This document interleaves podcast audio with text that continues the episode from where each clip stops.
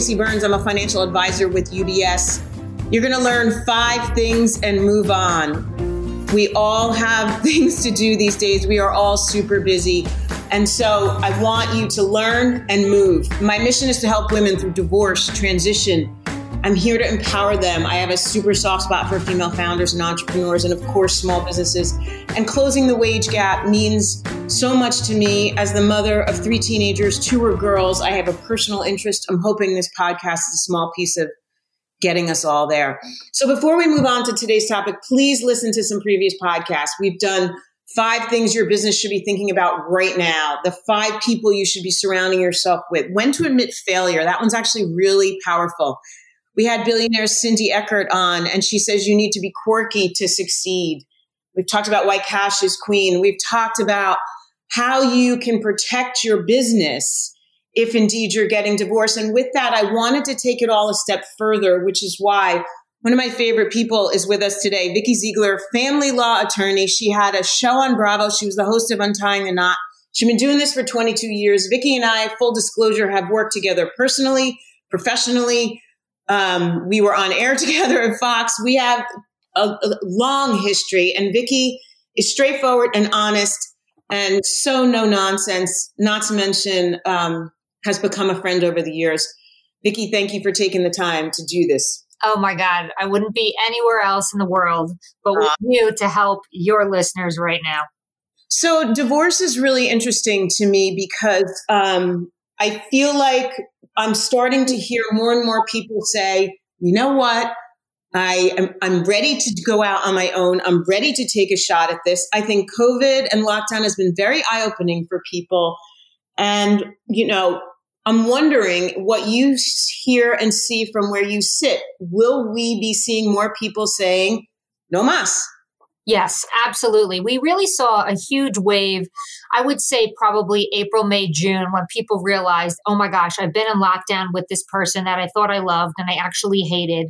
And I was on the cusp of getting divorced before COVID hit. And I realized now being locked in with a person day to day, every day with children, uh, you know, doing the dishes, having this mundane, mundane routine, not going to work, not leaving, uh, exacerbated uh, the divorce rate. Now courts have obviously figured out a way to work from home, go in once a week, and the system is moving now. And we've been mediating more cases than ever. So I believe there'll be a second wave. After the holidays, most people take a break from filing, from trying to figure out what they want to do. And then January is our biggest filing month. And it's true, Tracy, we've seen an uptick in filing in the cases, and I think partly due to COVID, and we're going to see them continue to rise. I looked at our books from last year to the year before, and we were up 34%. And that means, and, and by the way, we were home.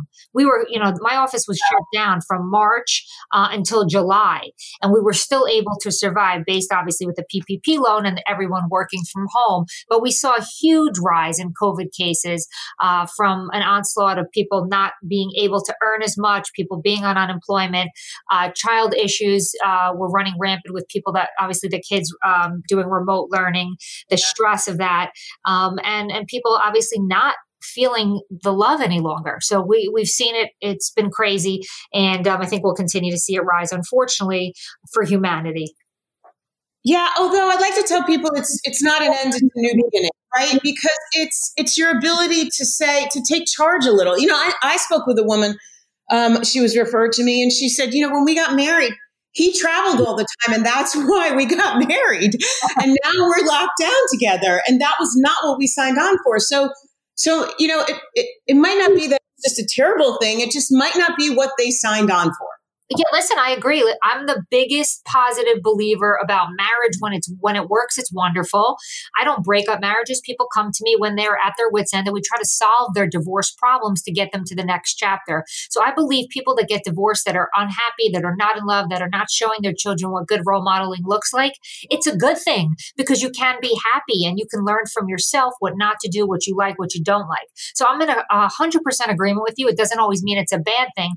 I just think the world as we stand now, um, it's a difficult time for everybody. So is it really that you want to get divorced or you're just unhappy with the circumstances? You have to really get clear about that. That's actually a great point and brings us to your first point. There are some things you should do before you actually file. And while we all want to keep you and your office open, the, the bills do add up, right? So there are lots of things people can do if they're even thinking about it. And one of your five, your first, is to get emotional support. And I would think that with that, your emotional, you know, posse can help you determine if this is just exhaustion or the marriage truly is over. Right. I mean, I think you need your cheerleaders, you need your supporters in your corner to determine, hey, listen, let's be honest. Is this that, you know, you're not going to work, you're not putting on your lipstick, you don't have your heels every day, and you're just kind of upset about your life circumstance? Or is it really that your spouse and you just don't get along anymore and the grass definitely is greener? Once you figure out who the people you can trust are, and it's not just the, the yesers and, and, and the people that are just going to, you know, tell you what you want to hear, it's real experts, therapists, uh, sometimes it's life coaches there's support groups. There's people that obviously have been through a divorce, like yourself, people that are smart, that are going to give you honest, real advice. Um, family members obviously always have your best interest, but some of them can be uh, honest and forthright. And you want to pick and choose those family members that you can confide in. And, you know, listen, there's a lot of opportunity for information out there, podcasts like, your, like yours, Tracy, uh, other books, online sources, and then obviously religious uh, leaders like your rabbi rabbi or your priest, you can always obviously look to them uh, to determine whether or not you know this is something that you can work on together in some type of forum, or it's really time for you to move on.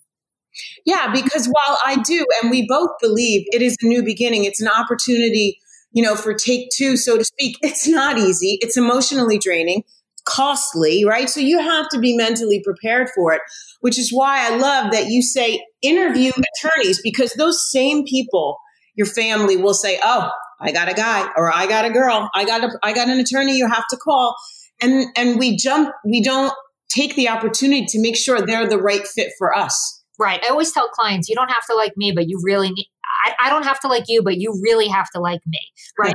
so, um, and I usually want to like my clients and I like most of my clients, I have to tell you, but it, it is such a, it's not a one fit all circumstance. You know, certain uh, clients are looking for a certain personality. Some like female, some like males, some like people that are A type and get back to them right away. Some people don't want to be pushed. Sometimes they're kind of, they put their head in the sand. So you need to really figure out what attorney fits your needs.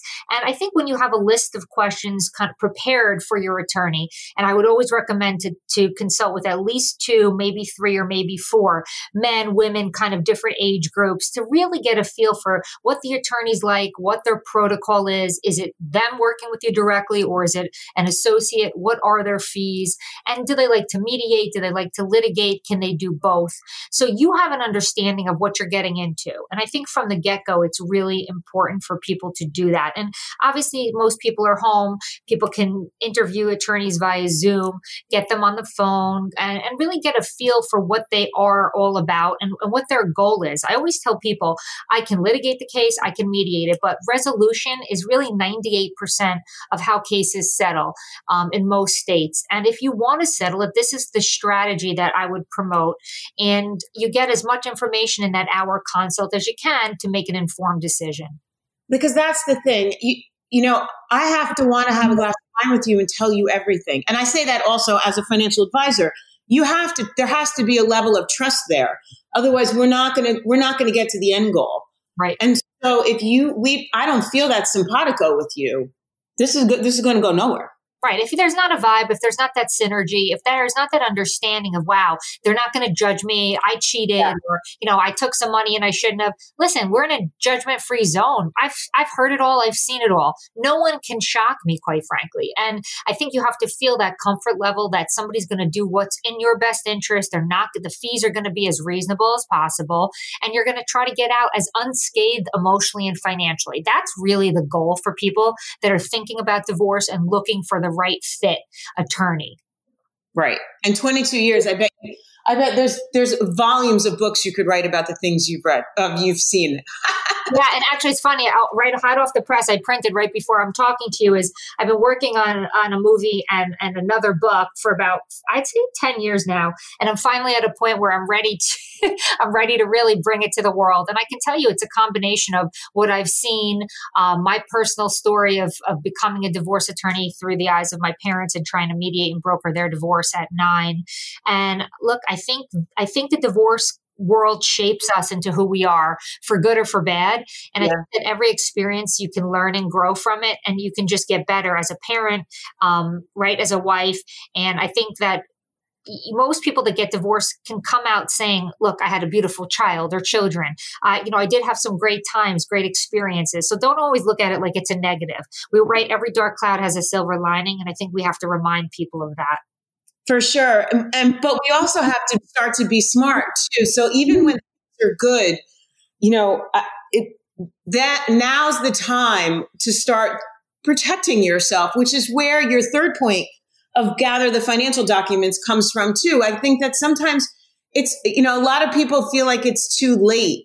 One of the things you said was, you know, make sure you know your shared online accounts. And that's always, I find that's a big issue for people that women in particular don't ask for passwords, don't ask for usernames. When times are good, you should be asking those questions too, right? You shouldn't be waiting till the bitter end. Absolutely. And no question is stupid. I always recommend because I do a lot of premarital planning for people that are thinking about getting married. We do, we draft prenuptial agreements, but we talk through what is important for you to have access to and what to do together. And a lot of times it's have your monthly meetings with your spouse and your financial advisor. So, you know, here, if you didn't get to do that um, and you're thinking about getting divorced, make sure that if you do have those shared online accounts, even if it's just for viewing purposes, write them down because right away, once your spouse spouse gets wind that you're going to get divorced, those accounts are going to be changed and you're not going to get into them. You can print the information so at least you have it because in the divorce, you ultimately will get it, but you want your attorney to be informed and have as much information as possible to try to get you the best deal from the get go. So it's always important to try to get copies or take pictures of documents that you have uh, in your possession. And a lot of times the other spouse will take those documents and it takes time through the court system, through discovery to get them. So we're talking about credit card statements statements and tax returns and obviously your income information, but also your spouse's if you have it. How much are your, you know, do you have mortgage balances? Do you have a home equity loan? Those are important, you know, documents for you to have so that when you're ready to file for a complaint for divorce or go to mediation, you and your attorney can discuss what does the, your marital estate look like? What are we talking about when it comes to alimony and child support and asset distribution? And you're not in the dark. So yeah, it's important. Get armed, be smart, be intelligent, and be proactive. Yeah, and and again, these are things that you know. In, when times are good, we should know these things when times are bad, you need to know them. But but I think if, if you know if we could tell anybody anything, even if you are in the best situation, you still should know all the things you just rattled off, right? Credit card statements, mortgage, tax returns. How many people, women in particular, don't even know what their tax returns look like? So this is like incumbent upon you to get a very good picture of your financial situation because Vikki, your fourth point is to create a, um, a marital balance sheet. And that would be, that's going to be very difficult if you don't have all that information. Right. A lot of people come to me and they say, well, listen, I, you know, I look, I know what car I drive. I don't know if it's financed. I don't know if it's actually leased or, or my husband paid for it. Um, I spend, you know, 10,000 a month on credit cards, but I don't get the credit card statement. So, you know, if you don't exactly know what's your house worth, what's the mortgage balance, is there a second mortgage? You have to know these things to figure out with your attorney how much equity that you have in the house and what you're going to actually divide, right? What are the retirement accounts and their taxable accounts? So you need to take that into consideration. Is there a loan against a retirement account? So getting all of the hard assets, the liquid assets and the hard assets in the real estate together in advance so that you can kind of put together a balance sheet, whether it's with an accountant, a financial advisor, or your attorney, um, and figure out what the debt picture looks like will give you a leg up and trying to figure out how do I see resolution? Because I always, I always start with the end in mind with any client I, I talk to, and even during a consult one hour, by the end of the, the hour, if this litigant can tell me all of the assets and all of the debts, I can give them a general picture of how the case should settle. And to me, that's worth one hour of time, right? To try to try to truncate a nasty divorce. And that's why it's so important to, to get prepared and get all this information in advance. Heck yeah. And you also know, um, in, I mean, you also suggested that they create a budget. And I think this is an amazing exercise for people to be doing because you don't realize until you start keeping track and whether it be an Excel spreadsheet or an app or however you want to do it, when you start literally, you know, documenting every dollar you spend, it could blow your head off. Oh, yeah.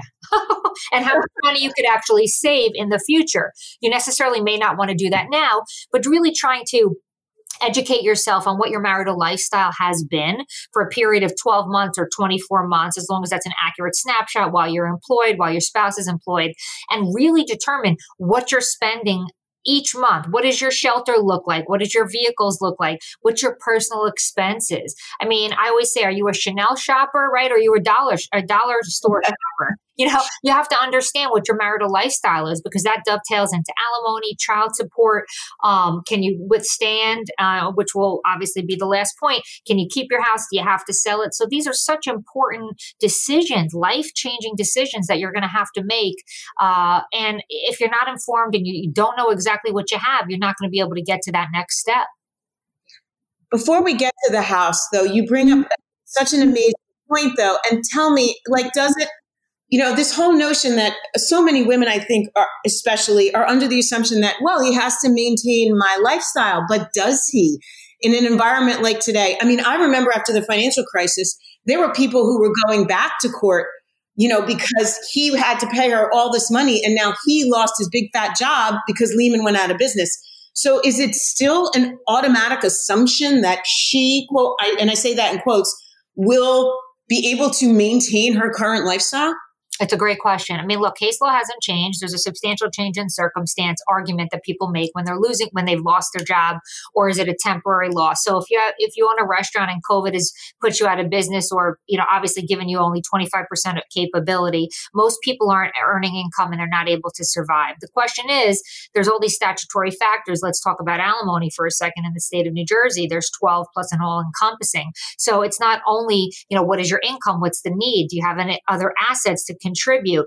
Um, is your lifestyle not going to be maintained for a period of time, but once you get back on your feet, will it go back to normal? So there's all these different factors that get taken into consideration for us to make that determination. So I think it's figuring out what your marital lifestyle is, who's making what, and is you is anybody's income drastically less? Then we t- then we would take a look at it and say, well, maybe because somebody lost their job and they're making thirty percent less, maybe the budget has to get changed a little, or maybe the priority bills have to be paid, and then these you know the Chanel pocketbook charges may not have to be maintained until and unless somebody gets back on their feet. So there's all these different ways for us to take, you know, take an analysis of, of what's gone on and how COVID has affected people versus not. And, and remember, Tracy, COVID has impacted a lot of people in the positive. Yeah. Uh, there's hedge fund people that are making more money than they know what to do with, um, other businesses that are booming. Look, most people have done worse, right? In most retail areas, and obviously in the in the restaurant business, the bar business, we understand that. So it really just depends on the circumstance of each specific case and how we would be able to argue that position. And I suppose then that brings us to your final point about the house. Do you stay or sell? And again, I feel like the inclination of so many, and I'm and I'm you know I'm I'm um, I'm encompassing everyone here and saying the the most women feel like they have to keep the marital home. And I feel like sometimes that is an unnecessary albatross. 100%. I think people are connected. Yeah. Uh, the, the, the curtains up. I picked the furniture. You know, this is my home. And I understand that there is a real connection to a home. But to me, I look at it differently. Is it a sound asset? Does it make sense? Are you going to take all your alimony and pay for your heavy mortgage where you can go buy a place and have no mortgage, right? And start fresh. You know what? It's almost like this like feng shui. Do you want to just start a new chapter with your own things that you chose, not the ones that you chose with your ex? So for me, it's people's biggest biggest asset is generally their home. And they really have to consider does it make sense to live here? Can I buy my spouse out? You know, sometimes people tell me, look, the kids love it here. And of course, they don't know any better. But right. does it make sense for the kids to stay in this house? You can, as long as the school district, you know, you can find another home that's close that won't disrupt them from an education purpose. Um, although most people are obviously, you know, uh, in in home learning right now in Zoom, so it wouldn't even matter if they lived in in Alaska. But I think you have to really consider um, does it make sense for you financially? Forget about the fact that you love the pool and you like the drapes. Is this, and, and you know better than anybody, does it make financial sense to keep a home? You don't want to, you don't want to be cash poor in this state of affairs that we're living in. So does it make sense? Can you downsize? What are the taxes? And do I want to live here for a period of time while I'm getting divorced? We want to try to sell the house now. You look at the markets, right? April to the winters generally, you know, to September, October is really the high high season. But we're seeing, you know, houses continue to sell um, in in this market. People obviously leaving New York City, coming to New Jersey. Uh, people are buying homes. The real estate uh, attorneys I'm talking to are have never been busier. So I think you have to really figure out: Does your budget allow for you to stay in this house, or does it make more sense to take your your 50% equity out, downsize to be smarter and be more financially astute uh, and put more money in the bank? I think that's the question you should be asking yourselves. And you have to be honest. And that actually brings us right back to your first point, which is your emotional posse, so to speak. Like they're going to be, once you find those people, they're going to be straight up with you and they're going to say, you do not need this McMansion in, you know, and all the costs. I mean, I, I have a pool. I'll be the first to tell you that if I could fill it with concrete, it would be the best thing that ever happened to me. all these things you don't think about, they just suck the life out of you. And so why not make your life as easy as possible, especially when you're first starting out on your own? Right. I think the allure of a pool, there's no resale value. It's so expensive to, to heat. And, you know, how often do you really use it in the summer? And I think people have to be realistic. Right. And it's not about keeping up with the Joneses. This is about what does your life look like, your next chapter? How intelligent do you want to be about your finances? Start putting away money. Don't live um, with no ability to tap into extra money and extra savings. You should have your six month stash of, of, of bills to be able to pay. God forbid something happens that you don't expect um, and be able to put away for retirement and start your next chapter. If you don't do that, you have this beautiful house that to me makes no sense financially. And, and I think it becomes fiscally irresponsible sometimes because people don't know how to be intelligent because their spouse was the one that invested, right? And they, they never even uh, took charge. They never learned. They don't know. So I have a lot of clients that are working with people like you, Tracy, who get put them on a budget, who explain to them about investing. And it's almost like they're learning uh, 101 about how to take care of their financial lifestyle. And uh, that's why we have people like you that are helping women and empowering them and teaching them because most people don't know what the right thing to do is. And that's where, you know, your team of experts is crucial. I agree. And that's, and it, it actually, you know, that's one of the things I love the most that the, you know, the sun does come out. You empower yourself. You feel so much better. You reach out to someone like, you know, you get someone like Vikki in your corner and then you feel like actually there there is life at the end of this. It, before I let you go, because this has been amazing information, is there any anything we missed? Any last bit of advice to to someone who's thinking about taking the plunge here? I think it's courage and I think it's bravery. And I think everybody has it in them to do it. Don't ever think you're stuck.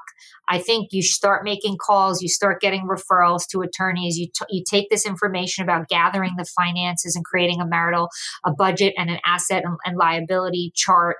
And I think people need to know it gets worse before it gets better and then it gets really good. And mm-hmm. anybody can do it with a great team around you. Um, life does get better. And i think that you know what when you say the sun shines the sun's shining into my office right now and i believe that with the right group of people behind any person getting divorced they will come out bigger and better and stronger and they won't attract what they attracted initially with their first marriage because they'll be able to look in the mirror learn from their mistakes and be empowered and feel good about finding love and most importantly showing their children what healthy love looks like and not staying in a bad ma- marriage and relationship thinking that they're helping their children when they're really not and they're doing a disservice to them Oh, I mean, there's nothing I could say after that. That's amazing. You're amazing. Everyone how if you need Ziegler, Zemsky, and Resnick, again, I have I've known the, this firm for a very long time, and they do right by their people. And again, that's what you need to look for. You need a support system. You need a group of people you can call at any time. Not to mention have a glass of wine with at the end of the day because. Well, thank God there's wine during divorce because I, I don't know how else you get through this kind of stuff. Vikki, thank you so, so much for taking the time and sharing your insight. Uh, it was a pleasure having uh, me on, and you are the best. Thank you. Keep helping women and all these people that need you.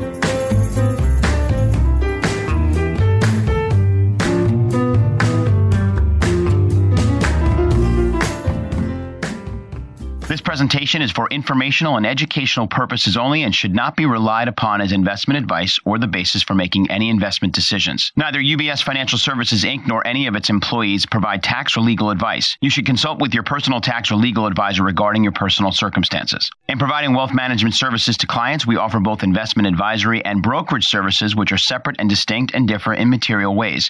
For information, including the different laws and contracts that govern, visit ubs.com forward slash working with us. UBS Financial Services Inc. is a subsidiary of UBS AG, member FINRA SIPC.